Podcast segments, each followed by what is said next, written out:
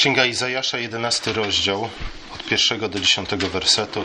Nie będę czytał jeszcze raz tego tekstu, był już czytany dzisiaj. Żeby jednak e, lepiej zrozumieć, co, o czym prorok mówi w 11 rozdziale, warto się udać oczywiście do wcześniejszych rozdziałów, przynajmniej do 10 rozdziału. Dziesiąty rozdział kończy się obrazem wykarczowanego lasu. Nie? I gdy widzimy ten obraz, gdy mamy go przed obraz wykarczowanego lasu, to lepiej jesteśmy w stanie zrozumieć, o czym jest mowa w 11 rozdziale, zwłaszcza dlaczego prorok mówi tutaj o pędzie wyrastającym z korzenia ściętego drzewa. Ten pęd, o którym jest mowa, wyrasta z korzenia, z korzenia, który jest jednym z korzeni pozostałym po wykarczowanym lesie.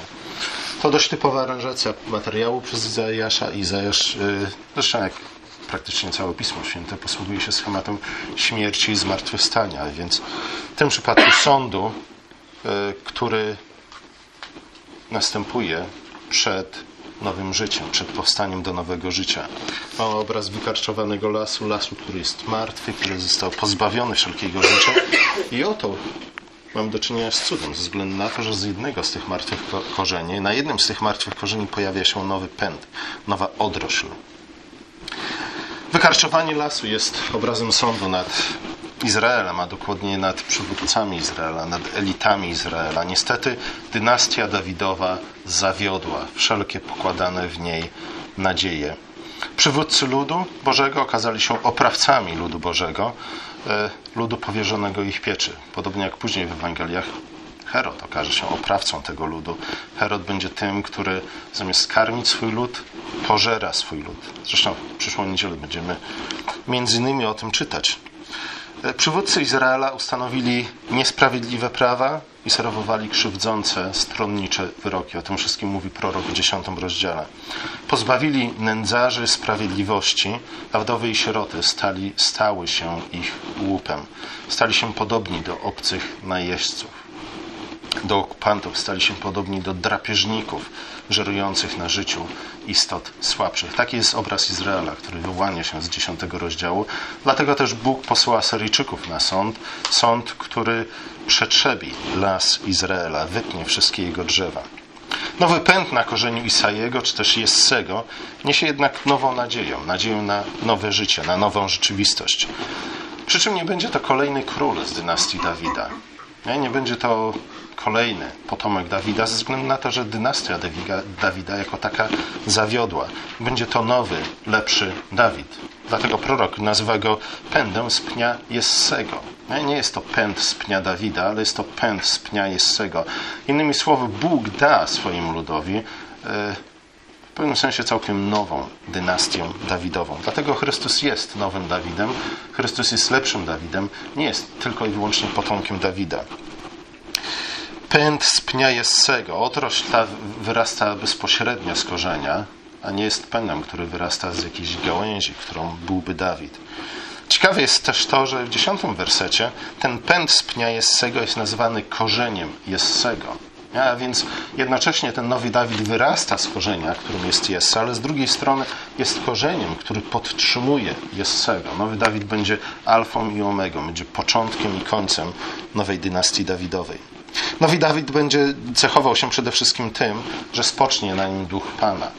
Duch Pana, w mocy którego będzie mógł darować i rzeczywiście daruje swojemu ludowi pokój i sprawiedliwość. Stanie się nowym królem, zdecydowanie różnym od pozostałych królów z dynastii Dawida. E, z dynastii postępowania królów, od królów, których postępowanie doprowadziło właśnie do ruiny i upadku Izraela. Już w tych słowach widzimy, że, że inicjatywa zbawienia należy do Boga. Nie? Bóg, duch zwłaszcza, pojawia się tam, gdzie panuje śmierć, po to, aby przynieść nowe życie. Nawet najlepsi ludzie o własnych siłach nie są w stanie zapewnić sobie i bliźnim dobrego życia. Nie? Dlatego, że życie jako takie, a tym bardziej dobre życie, pochodzi od Boga, jest Jego darem. Innym słowy, w mocy no, ducha nowy Dawid uczyni to, co z ludzkiego punktu widzenia jest niemożliwe. Ludzkie starania pozbawione mocy ducha i ludzkie starania pozbawione też rady ducha zawsze prowadzą do upadku. Zawsze prowadzą od złotego wieku poprzez srebrny, miedziany, aż do żelaznego. Funkcjonują na bazie danego im kapitału którego jednak nie są w stanie pomnażać. Dlatego powoli go wyczerpują. Stąd też bierze się między innymi ten upadek. E, nie mówię nic o, o grzechu. Nie? Nawet człowiek, który by nie upadł nigdy, człowiek, który by nigdy nie zgrzeszył, w oparciu o kapitał dany mu raz przez Boga nie byłby w stanie funkcjonować w ten sposób, żeby jego życie i, i, i ziemia, na której żyje, e, wypełniało się coraz lepszym, coraz nowszym dobrem. Nie, jesteśmy w stanie żyć całe życie w oparciu o, o kapitał raz nam dany przez Boga. Jesteśmy skazani na to, abyśmy, aby non-stop, ciągle, bez przerwy czerpać z mocy Bożej. Widzicie, w ten sposób Grecy, starożytni Grecy opisywali e, historię świata i to często jest naszym własnym doświadczeniem. Nie? E, najpierw złoty wiek, potem srebrny, potem miedziany, potem żelazny.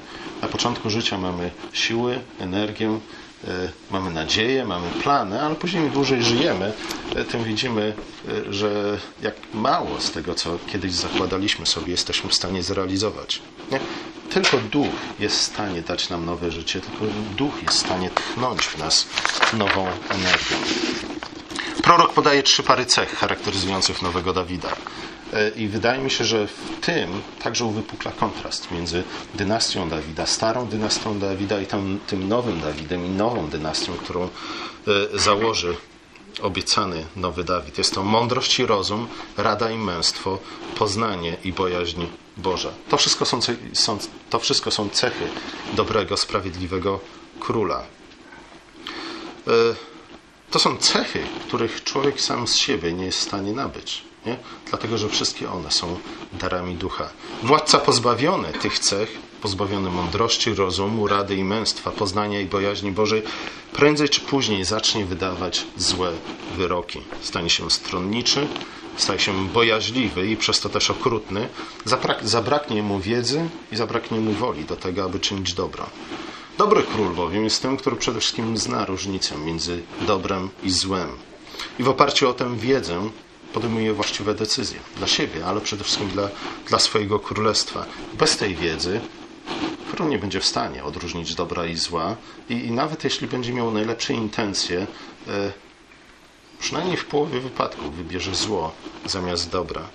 Znajomość dobra i zła wymaga jednak też doświadczenia, wymaga pewnego wymaga doświadczenia, wymaga pewnej dojrzałości, ze względu na to, że nie jest to oczywiście wiedza czysto teoretyczna. E, jej, jej, znajomość, znajomość dobra i zła, bierze się ze znajomości Pisma Świętego, lecz musi to być poznanie oparte także na, na doświadczeniu. E, dlatego królami, królem nie powinien zostawać młody chłopiec, ponieważ brakuje mu tego doświadczenia. Królem powinien zostać ktoś taki jak, jak Salomon, który miał czas, aby nauczyć się, jak stosować prawo Boże w różnych sytuacjach. Jednak nawet znajomość prawa, jednak nawet doświadczenie życiowe nie wystarczają do tego, aby być dobrym królem. Potrzebna jest jeszcze bojaźń Boża, nie? a więc świadomość tego, że żyjemy, jak to się mówi, coram deo, a więc przed Bogiem, dzięki Bogu i dla Boga.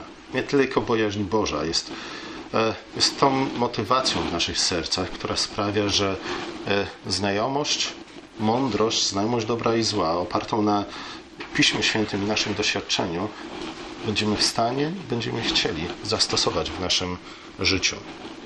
Tylko Bóg może sprawić, abyśmy wybierali dobro i odrzucali zło. Wiedza i doświadczenie nie wystarczą do tego.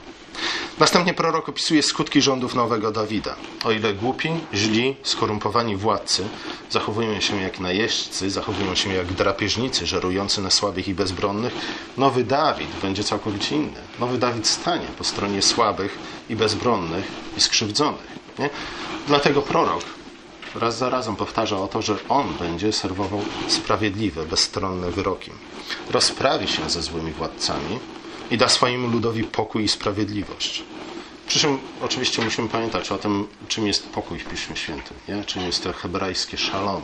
Nie jest to tylko i wyłącznie brak wojny, e, nie jest to też tylko i wyłącznie zwykła stabilizacja, aby każdy z nas mógł robić to, co chce.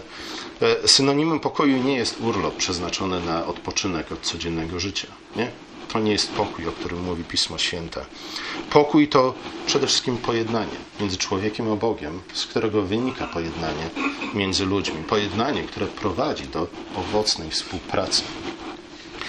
E, jest to innymi słowy stan, który umożliwia nam czynienie dobra. Nie potrzebujemy Boga, aby czynić dobro, ale potrzebujemy też innych ludzi, aby czynić dobro. Sami z siebie, sami w pojedynkę nie jesteśmy w stanie tak naprawdę nic sensownego uczynić. Nie? Całe nasze życie, cokolwiek robimy, najbardziej kreatywny, czyli twórczy człowiek zawsze bazuje na pracy innych ludzi. Nie? Nigdy nie jest tym, który od zera wszystko wymyśla, nigdy nie jest tym, który od zera wszystko robi. Pamiętacie ołówek? Nie? Skąd się wziął? Pamiętacie, że nikt z nas, najmędrszy człowiek, nawet Einstein, sam z siebie i sam e, sobie nie byłby w stanie wyprodukować takiej prostej rzeczy jak ołówek. Podobnie sprawiedliwość nie polega tylko na y, karaniu złoczyńców. Nie? nie do tego ograniczy się dobry król. Nie ograniczy się także do zadośćuczynienia krzywd, co jest bardzo ważnym elementem sprawiedliwości, e, ale przede wszystkim będzie czynił dobro. Nie? nie tylko usunie zło, nie tylko usunie ciemność, ale też napełni świat światłością. Pamiętacie, co mówiłem parę tygodni temu? Tak naprawdę jedynym sposobem na to, aby napełnić świat światłością, czyli dobrem, jest. Yy, nie, jedynym sposobem na to, aby wyrzucić z tego świata ciemność, aby wyrzucić z tego świata zło, jest napełnienie go światłością, jest czynienie dobra. Trudno nie dostrzec w tych słowach, że prorok Izajasz opisuje nowego Dawida w kategoriach politycznych i społecznych. E, ale warto zwrócić też uwagę na to, że, że nie ogranicza się do nich. Nie? To też powinno być dla nas jakieś pouczenie, iż e, przy pomocy samych tylko i wyłącznie środków politycznych nie jesteśmy w stanie naprawić świata. Nie? Najlepsze prawo nie zmieni człowieka. Bóg dał Izraelowi najlepsze z możliwych praw i co? Zmienił człowieka? Nie za bardzo. Nie? Prawo jest dobre, ale prawo samo w sobie nie niesie życia. Panowanie nowego Dawida będzie źródłem prawdziwego pokoju między ludźmi, o czym świadczą wersety od 6 do 8. Przy czym warto zwrócić uwagę na to, w jakich kategoriach to panowanie nowego Dawida e, Izajasz opisuje. Jest, są to kategorie, czy, czy są to obrazy, symbole, które wydaje mi się w sposób dość jednoznaczny nawiązują do Edenu, do raju. E, z drugiej strony wykraczają poza tę symbolikę Edenu.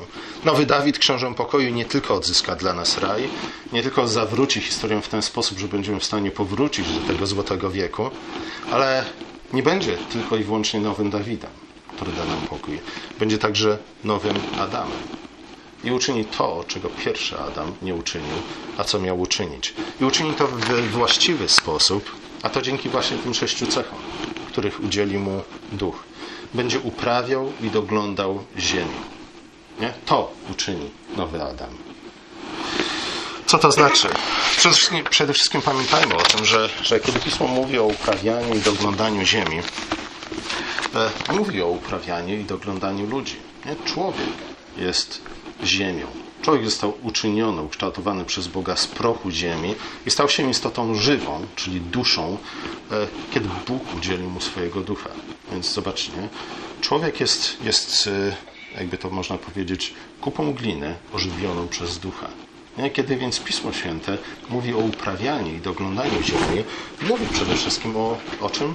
O nowych, przyszłych pokoleniach o wychowaniu tych nowych pokoleń w bojaźni do Pana, o napełnieniu świata e, takimi potomkami, dobrymi potomkami, potomkami, którzy będą się cechować dokładnie tymi sześcioma cechami, jakimi cechuje się nowy Dawid. Chodzi innymi słowy o to, aby nie zapełnić świata, nie zapełnić ziemi ludźmi pokroju Kaina i Lamecha, nie? ale raczej, żeby zapełnić świat ludźmi pokroju Abrahama, Jakuba i Józefa.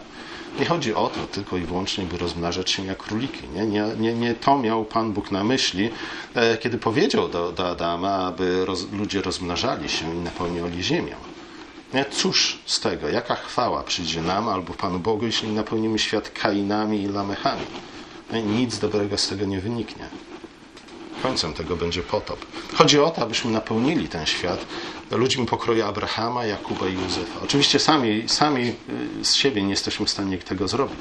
Potrzebujemy nowego Adama i potrzebujemy tego e, samego ducha, którego on otrzymał, abyśmy mogli to dokonać.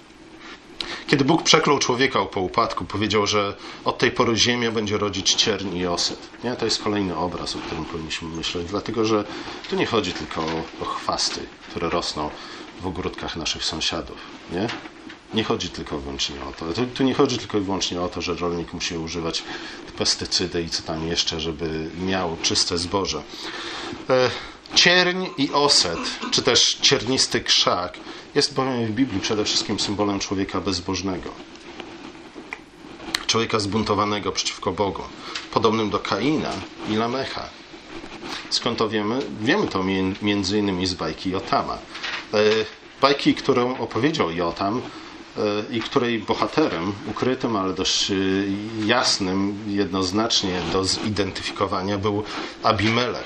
Abimelech, który był potomkiem Gedeona, ale był człowiekiem pysznym i zadufanym w sobie. I on jest określony w tej bajce jako właśnie krzak ciernisty, który zaprasza wszystkie inne drzewa, o wiele większe niż on sam, do tego, aby skryły się w cieniu jego gałęzi. Innymi słowy, e, jest to zły król, jest to zły władca, który zamiast pomóc innym drzewom rosnąć, e, wydawać owoce, dobre owoce, zaprasza je do tego, aby skrył się w cieniu jego gałęzi, ale jest tylko ciernistym krzakiem. Innymi słowy, jest to król, e, który próbuje zniżyć wszystkie inne drzewa, drzewa owocowe do, do jego poziomu. Ale jeśli te drzewa zniżą się do jego poziomu, staną się drzewami, które przestaną wydawać jakikolwiek owoc. Nowy Adam i nowy Dawid oczyści ziemię z ciernistych krzewów, porazi ich rózgą swoich ust i spali ich tchnieniem swoich warg. E, w czasie mojego kazania oczywiście dobrze jest, by było, gdybyście słuchali tego, co mówię, ale dobrze by też było, żebyście przy pomocy drugiej waszej półkuli pamiętali o tych tekstach, pozostałych tekstach, które czytaliśmy. Nie? Bo mam nadzieję, że, że zobaczycie powoli, w jaki sposób ten jedenasty rozdział Księgi Izajasza wiąże się między innymi z tekstem z Ewangelii Mateusza o Janie Chrzcicielu i słowami, które Jan Chrzciciel wypowiadał do faryzeuszy i saduceuszy. Dobra. Nowy Adam, nowy Dawid powali cierniste krzewy rózgą swoich ust, spali je tchnieniem swoich warg. W jaki sposób powinniśmy to rozumieć? Niekoniecznie w sposób dosłowny. Tak, w sposób dosłowny, e, ale w sposób też metaforyczny. Nie? Być może właśnie metaforyczne rozumienie tych słów jest rozumieniem dosłownym. Pismo Święte, zwłaszcza Nowy Testament, często przedstawia uśmiercenie wrogów Boga jako co? Jako ich nawrócenie. Bóg walczy ze swoimi wrogami, Bóg uśmierca swoich wrogów, wrogów po to, aby udzielić im nowego życia. Ze względu na to, że, że droga do nowego życia, droga do zmartwychwstania wiedzie tylko i wyłącznie przez sąd i śmierć. Nie? Zobaczcie, czy, czy nie dlatego chrzest jest przyrównany do śmierci prowadzącej do nowego życia? W pewnym sensie każdą osobę, którą chrzcimy, uśmiercamy. Tak przynajmniej twierdzi Paweł w liście do Rzymian. Ale uśmiercamy ją po to, aby dać jej nowe życie. Czy Izajasz nie opisuje czasów, kiedy dawni wrogowie będą żyć w pokoju? Nie? Druga część tego fragmentu, który dzisiaj czytaliśmy, właśnie o tym mówi. Nie? To nie jest tylko tak, że nowy Dawid, nowy Adam pojawi się, rózgą swoich ust powali wszystkich wrogów, spali ich tchnieniem swoich warg i znikną z powierzchni ziemi. Nie. Ci sami ludzie pojawiają się w drugiej części tego dziesiątego rozdziału, czy jedenastego rozdziału. Który to jest rozdział? Jedenastego rozdziału. E, zwróciliście na to uwagę? Nie? Te wszystkie pantery, te wszystkie węże, nie? Te, ci wszyscy drapieżnicy, czy też te wszystkie drapieżniki pojawiają się ponownie w tym tekście, ale są już innymi zwierzętami, są już nowymi ludźmi. Drapieżcy pasą się razem ze zwierzyną łowną, ze zwierzyną, na którą wcześniej polowali. Dziecko bawi się razem z wężem i wkłada rękę do, do jamy węża, do jamy żmii. Po co? Po to, żeby ją złapać i uśmiercić, przekręcić kark? Niekoniecznie. Po to, aby się bawić z tym wężem. Już nie jako wrogiem, ale jako przyjacielem. Potomstwo kobiety, innymi słowy, będzie bawić się razem z potomstwem węża. W jaki sposób to jest możliwe? Jest to możliwe na, na dwa sposoby. Pierwszy sposób widzimy w szóstym rozdziale Księgi Rodzaju, czyli pierwszej Księgi Mojżeszowej, kiedy potomstwo kobieta, więc pobożna linia semitów, setytów zmieszała się z bezbożną linią e, kainitów. Nie? Chcieli się wspólnie zabawić. To jest ten fragment, który mówi o tym, że synowie Boży wzięli sobie za żony córki ludzkie. Jaki był Jaki był tego, czego, co było tego owocem? Cała ziemia napełniła się grzechem. I dlatego Pan Bóg spuścił potop. Nie? Kiedy, Kiedy potomstwo kobiety zawiera pokój z potomstwem węża na warunkach stawianych przez potomstwo węża, skutek jest zawsze jeden śmierć, która nigdy nie prowadzi do zmartwychwstania. W tym przypadku jednak mamy coś innego. Jest to pokój zawarty między tymi dwoma partiami, ale jest to pokój zawarty na warunkach stawianych przez potomstwo kobiety. Nie? Jest to śmierć, która prowadzi do nowego życia. Nie było to zwykłe zawieszenie broni, nie? ponieważ warunkiem dla tego, by potomstwo kobiety żyło w pokoju z potomstwem węża, jest nawrócenie potomstwa węża, w którym przecież my wszyscy byliśmy. Nie? Przypomina nam o tym Paweł w drugim rozdziale listu do Efezjan. Oznacza to innymi usunięcie przekleństwa Adamowego i wylanie na ziemi błogosławieństwa. Błogosławieństwa na ziemię i na jej mieszkańców by w końcu zgodnie z pierwotnym planem Boga cała ziemia napełniła się poznaniem i chwałą Stwórcy, a więc potomstwem kobiety, pobożnym potomstwem kobiety. By napełniła się poznaniem i chwałą Stwórcy tak, jak napełnione jest nią niebo, nimi niebo. E, o tym, że takie odczytanie słów Izajasza jest zasadne, świadczą słowa Pawła z listu do Rzymian, które też dzisiaj były czytane, gdzie apostoł odnosi proroctwo Izajasza do pojednania między Żydami i poganami. Pojednania, które dokonuje się przez Ewangelię, Ewangelię o śmierci i zmartwychwstaniu Chrystusa. Dzięki temu i Żydzi i poganie mogą wspólnie, jednym głosem i szczerym sercem wielbić Boga. Także Jan w ostatnich rozdziałach e, Apokalipsy e, mówi o, o władcach wszystkich narodów, które pielgrzymują do Nowej Jerozolimy i wnoszą do niej chwałę, chwałę swoich narodów. Wydaje się, że to jest właśnie tajemnica między, pokoju między narodami. Nie? Wspólne wielbienie Boga. Tylko w ten sposób narody mogą żyć w pokoju z sobą i tylko dzięki temu narody mogą y, żyć owocnie.